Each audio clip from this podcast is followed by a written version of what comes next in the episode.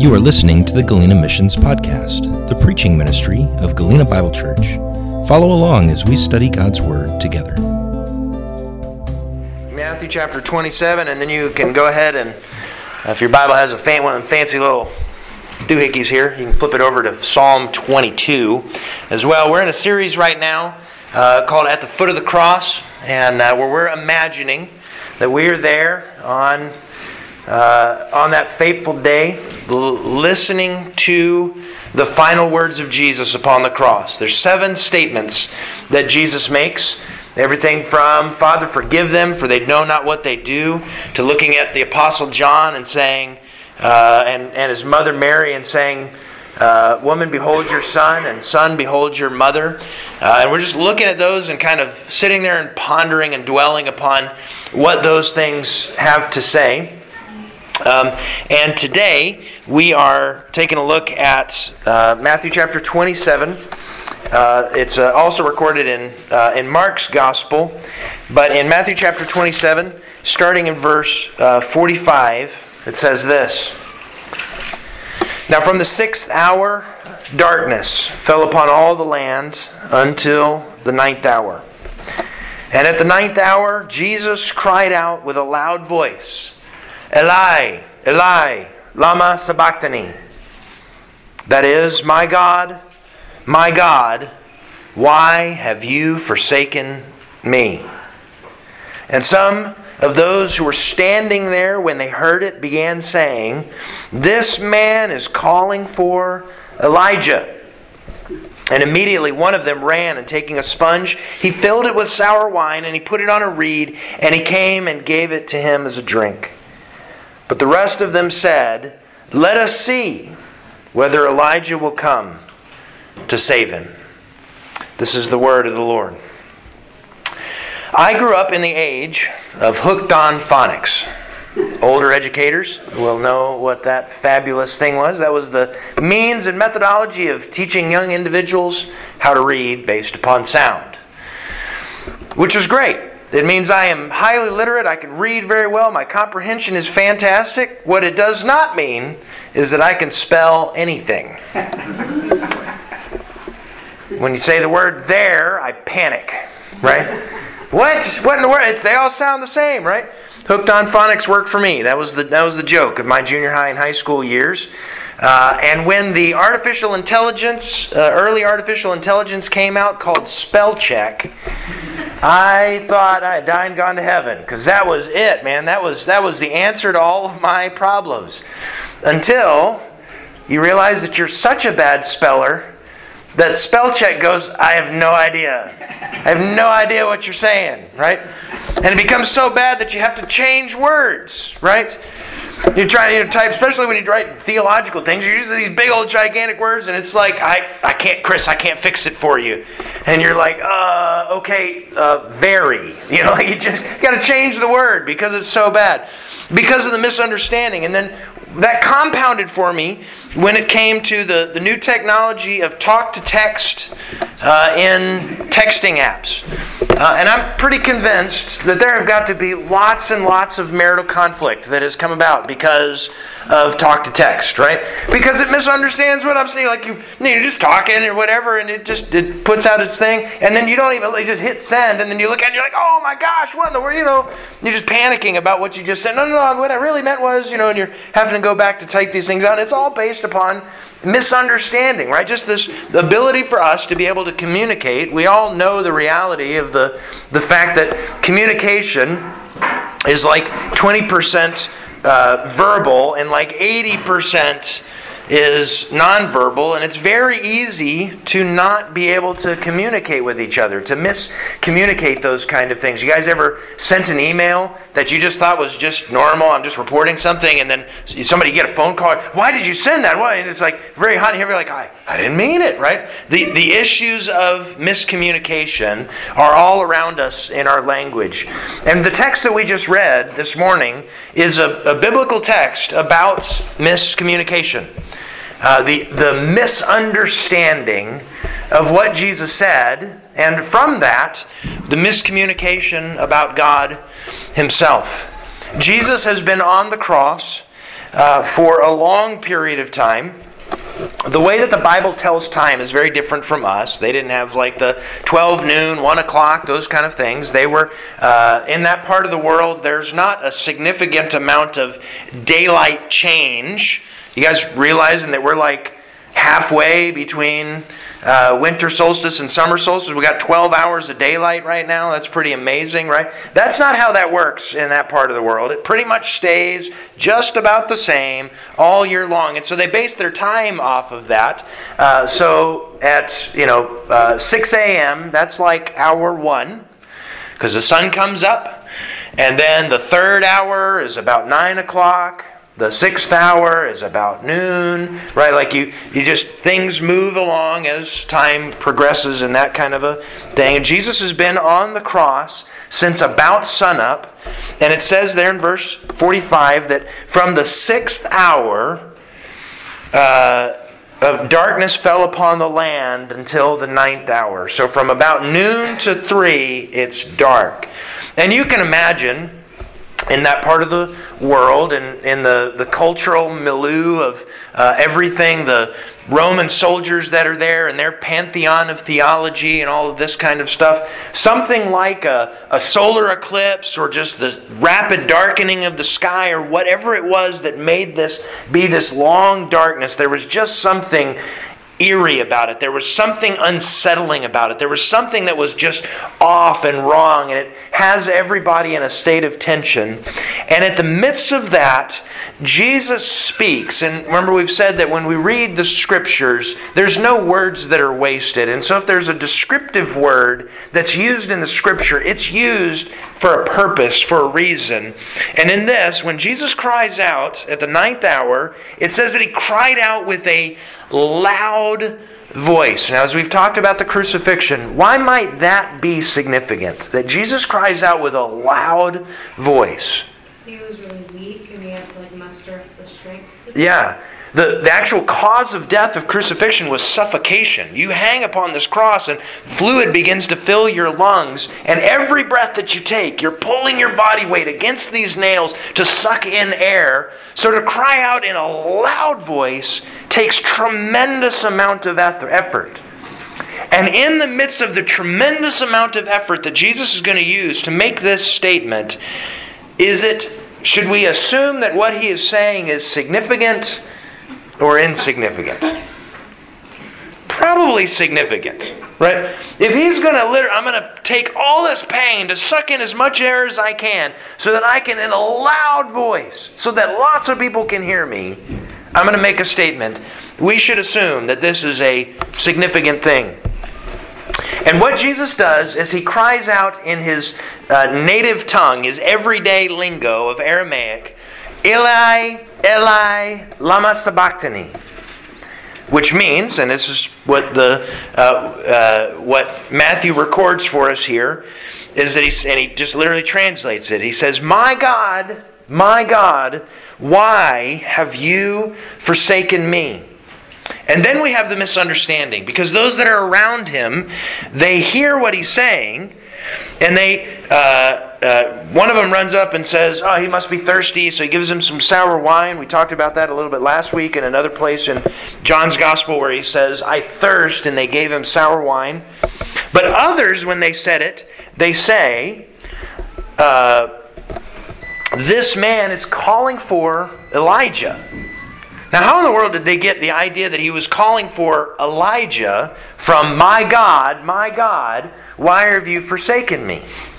Well, it's because the, the, the word that he uses there, Eli, Eli, in Aramaic sounds very similar to how in Aramaic you would say Elijah, Elijah, Eli, Eli.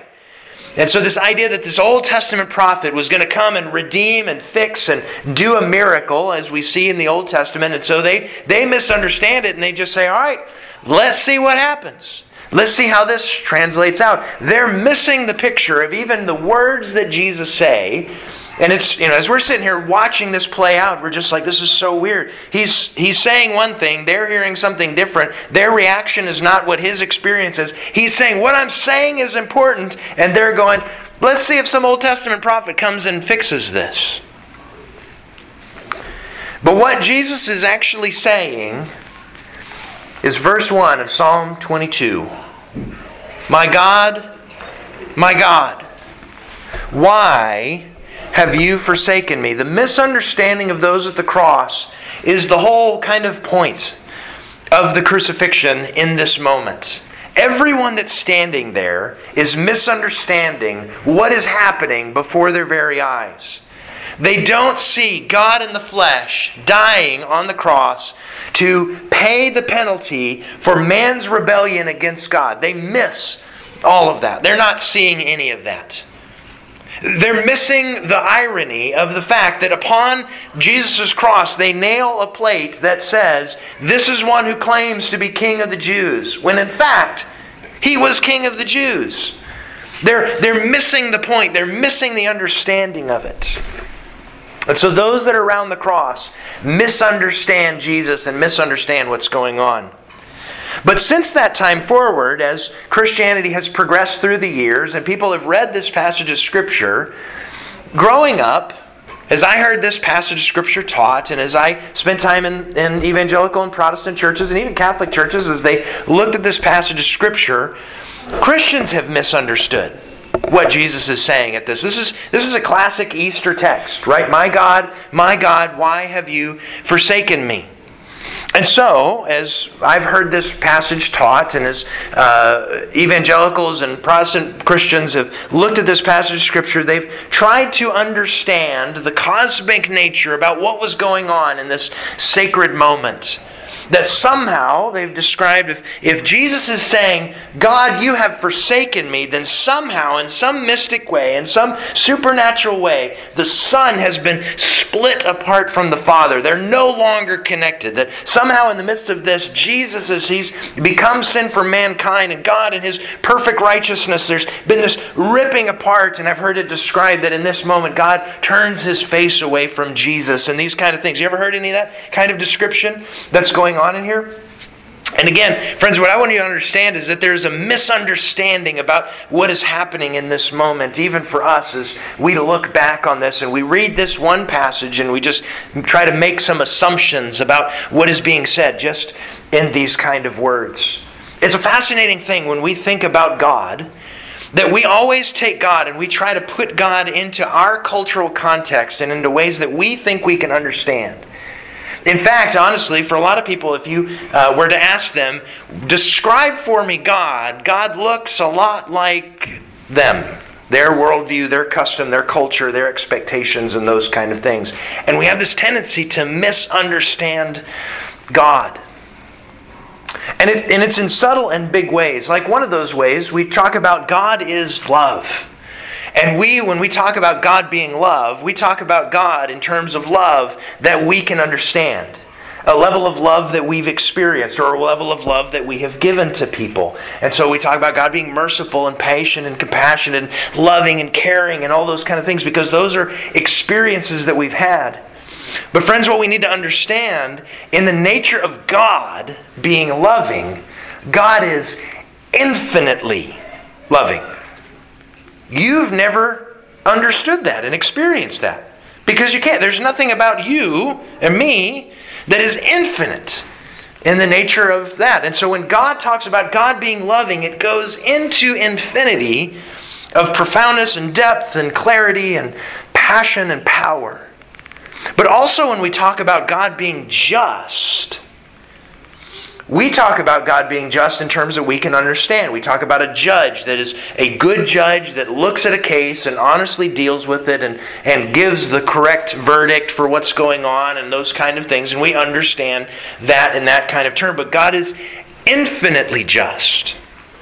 And so, as we think of God in this moment, in this experience of Jesus saying, My God, my God, why have you forsaken me? There is this interesting thing that is happening that God is one, right? This is Trinitarian theology. We have one God in three persons God the Father, God the Son, God the Holy Spirit, distinct in personhood, one in substance and reality. There's, we're not polytheists, we believe in one God. And it is a mystery. I'm not going to claim that I can even simplify it in a way that is uh, helpful, just we believe in a triune God. But what I do not think that is happening here is that the Trinity ceases to be the Trinity. It becomes a tuity. What would you call? What would you call? What would you call it? Just the Father and the yeah yeah. What you know whatever that, that somehow there's Jesus gets kicked out and three days later he gets brought back in or some kind of thing in this. There is this perfect picture of God's infinite justice and His infinite love and His infinite redemptive quality that comes all into this one moment. And we see it in the death of Jesus. And there's a lot of theological clarity that gets lost as we think about this, and people argue different points. But I just want us to listen to the words of Jesus himself to see if Jesus means to give us any clarity about what is happening in this story. Because I think not only was there misunderstanding actually at the event of those that were around the cross and us looking back on that event having a misunderstanding of what is taking place, but I think for the Jews reading the words, My God, my God, why have you forsaken me? For a thousand years before Jesus, there was misunderstanding about what was taking place in Psalm 22. So look in your Bible to Psalm 22 and let's read the words that Jesus is pointing to on that cross. Psalm 22, starting in verse 1. This is why I want you to have your Bible, because we're just going to read the whole thing. And I just want you to think. This is, I said, this, the sermon series is a little bit different because I just want us to sit and listen to the words. Let the Holy Spirit speak. And the profoundness of what is being said here. So this is this psalm that is written. This is a, over a thousand years before Jesus, before the cross, before the crucifixion. This is a thousand years before that. And in that moment of crucifixion, as Jesus takes the pain of those nails to pull himself up and cry out in a loud voice, it's like he's beginning the first line of a song so that we can hear and be reminded of some reality.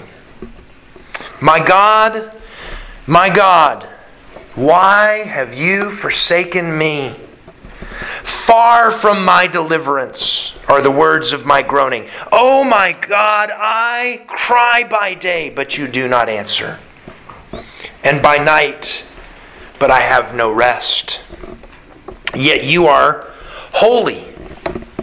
O you who are enthroned above the praise of Israel. In our fathers, and you, our fathers, trusted. They trusted you, and you delivered them. To you they cried out and were delivered. In you they trusted and were not disappointed. But I am a worm and not a man, a reproach of men and despised by the people. All who see me sneer at me. They separate with their lips, they wag their heads, saying, Commit yourself to the Lord, let him deliver him. Let him rescue him, because he delights in him. Yet you are he who brought me forth from the womb. You made me trust when upon my mother's breasts. Upon you I cast I was cast from birth. You have been my God from my mother's womb.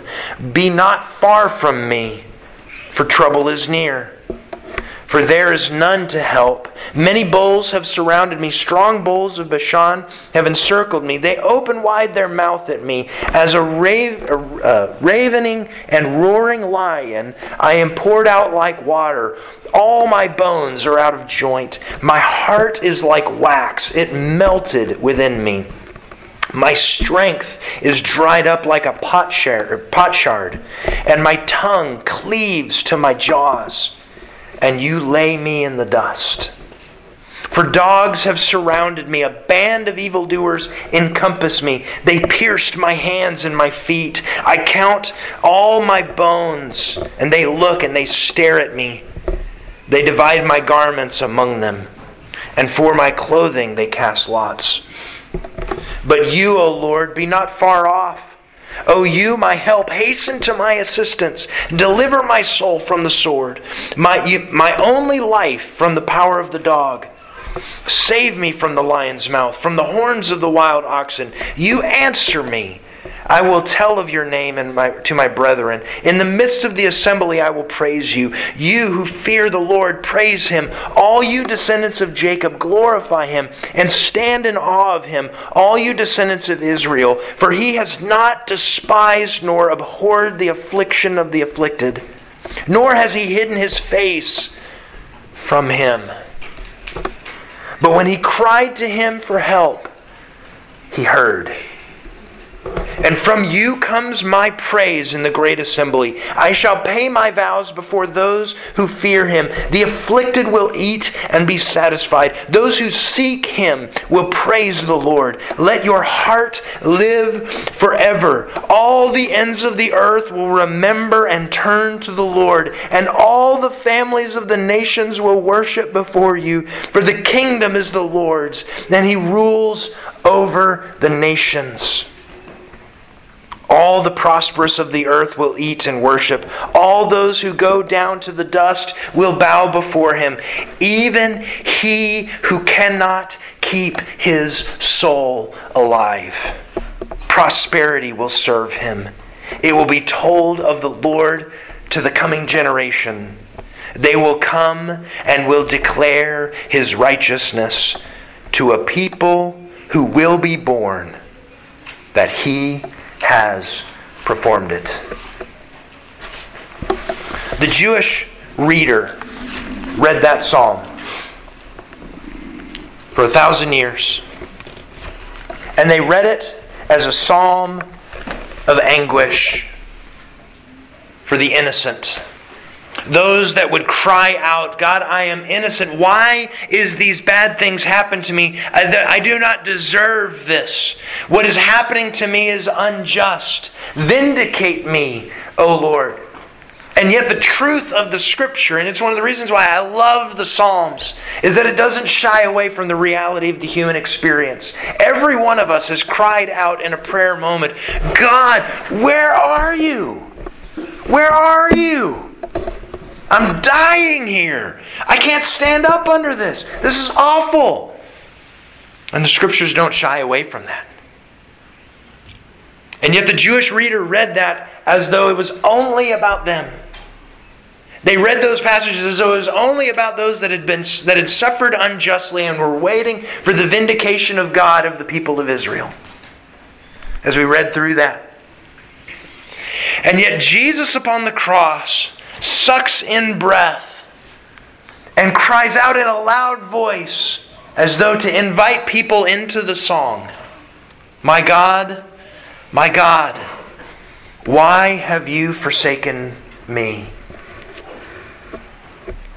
The psalm is about the vindication of the innocent man. The cross proves true of one who was perfectly innocent perfectly innocent in a way that none of us can fully comprehend because it's not any of our experience. And the cross of Christ begins to show us the vindication of God that in Jesus, the truth of life given to people through Him is proved in His death, burial, and resurrection. When people think about the question of how do I know this Christianity is real? How do I know that I can trust what the Scripture says to me today? A lot of people jump to things like, well, you know, the, the question of evolution versus creation and old earth and young earth, and they want to jump to Genesis 1, they want to wrestle out those kind of things. And there's great debate about that, there's great arguments about that, there's all those kind of things. But any of those kind of questions should not be the fundamental starting point for any single one of us as Christians. If you're a Christian today and somebody asks you, why are you a Christian? We have one answer. Is that Jesus rose again. Jesus rose again. He died and he rose again. It showed his vindication that death, the ultimate reality for every one of us walking on this planet, had no hold over him. Where they say that there's two, two certainties in life death and taxes. Well, I know a lot of people that get out of taxes, right? But I haven't met anybody yet that gets out of death, except one. He vindicate, he was vindicated in this. And this, as he cries out, he's saying, Do you want to see what the vindication of the innocent is? You're fixing to see it the reality of what is going to go onto that. The second aspect of it that is a misunderstanding is that he's uh, in this. It says that the, the guilt of those that were around him that who should have known better. The psalmist writes in that story, as anyone who is uh, who is in the place of suffering, we we're, we're suffering, we're hurting, we're looking at that. I'm not diminishing the fact that Psalm 22 can be read for us in our suffering and heartache. But when we're in those places, we look around and we go, there's people that could help. Why aren't they helping? There's people who could do something. Why, why aren't they doing something? And the psalmist writes that as Jesus says, There's these that have power, and yet what have they done? They've pierced my hands and my feet. My heart is melted like wax. They divide up my garments before me. The guilt of those who should have known better is so evident. They should have known better. There was a Roman soldier there that wanted to be executed in that way. And Jesus was on that cross at the express word of those who had PhDs in trying to understand Psalm 22. They should have known better and they did nothing. The psalmist, as he writes this, and this is one of those things where I think we, we miss the, the profoundness of, of what he's saying because he says uh, in verse 24 of Psalm 22, he says, For he has not despised nor abhorred the affliction of the afflicted nor has he hidden his face from him. God did not turn away from Jesus. Because when God poured out all of his wrath upon Jesus, he saw in him the complete satisfaction of my rebellion. Just think about this our God is perfect. Our sinfulness is uh, is evil into an infinite reality, into in a reality that we, we can't comprehend because of God's goodness. And so it demands eternal, old word, damnation, eternal separation, eternal punishment because of his infinite goodness. And in the person and work of Jesus, he infinitely carries that into eternity. Jesus bears eternal punishment satisfied into eternity. And God sees it. He sees it in the face of Jesus. When we stand before God on, our, on that day where we give an account of all of our life, He does not look at us and see some satisfaction for our rebellion. He sees Jesus he sees the face of Jesus. He sees his satisfaction. He sees all of that. And the ultimate result of that is that you're sitting here today, and that's in the text. He says, in verse 28, For the kingdom is the Lord's, and he rules over Israel, the chosen people, the sons of Abraham? No, for the kingdom is the Lord's, and he rules over the nations. All the prosperous of the earth will eat and worship. All who go down to the dust will bow before him, even those who cannot keep his soul alive. And then he says, Prosperity will serve him.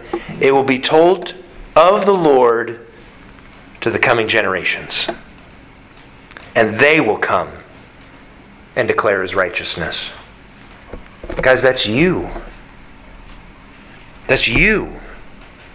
When Jesus drew in that breath and cried out in a loud voice, My God, my God, why have you forsaken me? Jesus had in mind the nations and he had in mind you.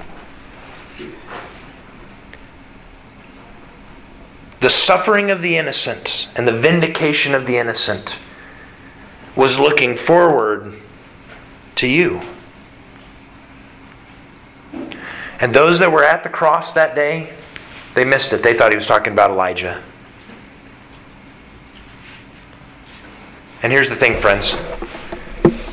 If you're not paying attention, if you're not listening to what the Holy Spirit's saying right now, you'll miss it too. The gospel, the cross, it's for you. It's not just a historical event, it's not just a religious thing. It's not just something that we appropriate in cultural ways as American Christians. It's the story of you and me. Jesus sucked in breath to say out loud the reality of his vindication as the innocent dying on behalf of the nations. And unless we're willing to pay attention, we'll misunderstand God. We'll misunderstand that hope. Dear Christian, I don't care how long you've been walking with the Lord, don't ever outgrow the wonder of the fact that Jesus had you on his mind on that cross. That he loved you specifically. That he knew every one of your rebellious acts. He knew every one of your secret sins. He knew every one of my uh, uh, heinous thoughts or actions. Everything that was in me that separated me from God, Jesus knew all of it. And we go back to that moment in the garden where he's sitting there and he's praying and he prays those. He's in a tremendous agony where he's literally sweating blood out of his pores. And he takes that statement and he says, God, if there's any other way, take this cup from me. And again, it's, it's Old Testament reference of him drinking the cup of the wrath of God. Jesus knew. And if you don't feel worthy this morning, if you don't feel lovely this morning, remember this Jesus knew all of it about you. All of it. He knew you in an infinite way that if any other human being knew you in this way, they, they would just be like, I can't. I can't. And he said, All of it. I'll pay all of it. My, vindic- my vindication for them and what will they declare? Verse 31 of Psalm 22, the very last statement of this concluding thing. It is talking about them. It says, Us. They will come and they will declare His righteousness. We won't declare our own righteousness. We won't declare our own vindication. We'll declare His. He has proven Himself true. And to a people who are yet born, he says, they will perform the reality of his righteousness in the world. So my prayer for you this week, as we just wrap up, is that I just I want you to just imagine sitting at the foot of the cross and hearing Jesus struggle to pull in the breath, to say out in a loud voice, My God, my God, why have you forsaken me? And if this week you feel tempted to feel forsaken by God, don't look to yourself. Look to Jesus. He's done for you and for me what we could not do. And it's a good gift. Don't misunderstand God this week. Let's pray. Heavenly Father, we, uh, we pray that you would help us in this. This is a struggle for us. We want to try to vindicate or justify ourselves. Help us to look to you. Jesus, it's going to take all the rest of eternity for me to fully comprehend the reality of what it is that you accomplished for me on the cross. And Lord, I don't want to explain it away. I just want to sit there and ponder what your infinite love, infinite justice, infinite mercy really does mean for me. And I pray that for those that are here this morning, that you'd strengthen us in our faith in you because of it. We love you so much. It's your name that we pray. Amen. Thank you for joining us. We hope you've been blessed by the hearing of God's Word. Feel free to connect with us at www.galenabiblechurchak.com and subscribe to this podcast at iTunes or at galenamissions.podbean.com.